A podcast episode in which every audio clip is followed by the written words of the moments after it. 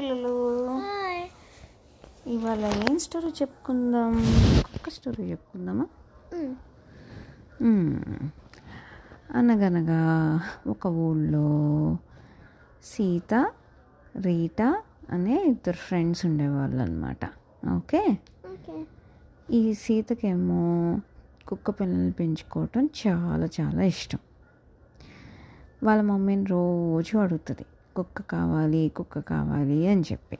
వాళ్ళ మమ్మీ నువ్వు ఎప్పుడైతే నీ పనులన్నీ రెస్పాన్సిబుల్గా టేక్ కేర్ చేస్తావో అప్పుడు నీకు ఇప్పిస్తాను అంటుంది అనమాట ఈ ఈ సీత ఏమో ఎప్పుడు రెస్పాన్సిబుల్గా ఉండదు తన పనులు చేసుకోవడంలో అప్పుడు ఒక తిన ఫ్రెండ్ రీటా ఉంది కదా రీటాకి కుక్ ఉంది ఆల్రెడీ. అయితే రీటా ఊరు వెళ్తుంది సో అప్పుడు రీటా సీత హెల్ప్ అడుగుతుంది అనమాట నువ్వు నా కుక్కని టేక్ కేర్ చేస్తావా? ఒక వన్ డే నేను నైట్ వేరే ఊరు వెళ్ళేసి వచ్చేస్తాను. నెక్స్ట్ డే కల్లా వచ్చేస్తాను. ఒక్క వన్ నైట్ హ్యాండిల్ చెయ్యి అని అంటుంది అనమాట సరే టేక్ కేర్ చేస్తా అని చెప్తుంది. టేక్ కేర్ చేస్తా అని చెప్పి తీసుకుంటుంది.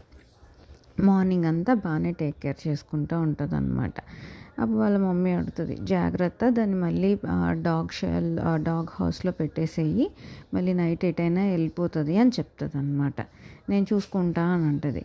చూసుకుంటా అని చెప్పి పడుకుని పోతుంది. డాగ్ది డాగ్ హౌస్ది బో డోర్ ఓపెన్ చేసేసి ఉంచుతుంది అనమాట నైట్ పడుకుపోతుంది చూసుకోకుండా. అప్పుడు ఏమవుతుంది నెక్స్ట్ రోజు మార్నింగ్ అది కనిపించదు ఆ డాగ్ కనిపించకపోతే ఈ ఇల్లంతా ఎత్తుతూ ఉంటుంది అనమాట వాళ్ళ మమ్మీ అడుగుతుంది ఏమైంది? అంటే ఏం చెప్పదు.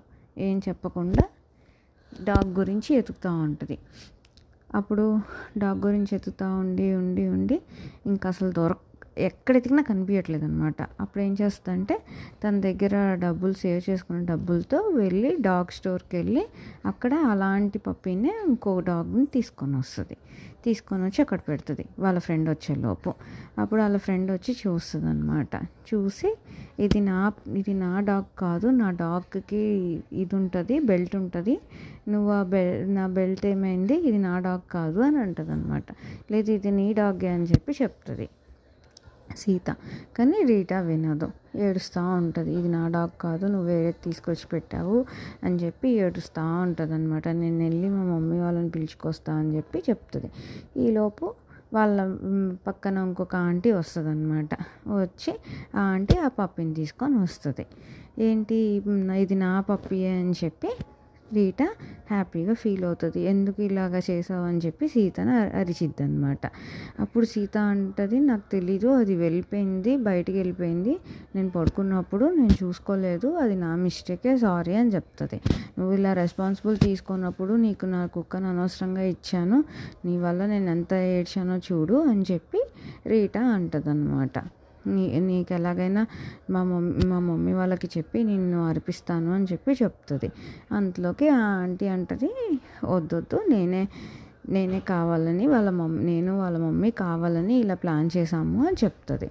అప్పుడు సీత వాళ్ళ మమ్మీ అని అంటే వాళ్ళ మమ్మీ వచ్చి చెప్తుంది అనమాట ఎందుకు ప్లాన్ చేశానంటే నువ్వు రాత్రి రెస్పాన్సిబుల్గా లేకుండా దాన్ని దాన్ని వదిలేసావు దాని డోర్ క్లోజ్ చేయకుండా దాన్ని వదిలేసావు అది బయటకు వచ్చి తిరుగుతుంది. అది నేను చూసి దాన్ని పక్కకు తీసాను కాబట్టి సరిపోయింది. అదే నేను చూడకపోతే ఏమయ్యేది?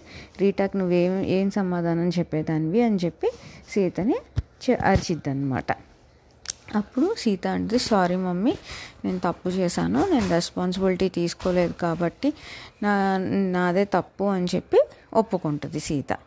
ఓకే? ఇంకా అప్పుడు రీటా కూడా సరే అని చెప్పి వెళ్ళిపోతుంది తన పప్పిని తీసుకొని. అప్పుడు ఈ కొత్త పప్పిని తెచ్చారు కదా మరి ఈ పప్పిని ఉంచుకోవాలా వద్దా అని అడుగుతుంది వాళ్ళ మమ్మీ. లేదు నేను ఇది రిటర్న్ ఇచ్చేస్తాను నేను రెస్పాన్సిబుల్గా ఉండట్లేదు కదా అని అంటది. అంటే అప్పుడు సీత వాళ్ళ మమ్మీ అంటది నీకు ఇప్పుడు తెలిసింది కదా రెస్పాన్సిబిలిటీ అంటే ఏంటో ఉంచుకో అని చెప్తుంది ఈ పప్పిని.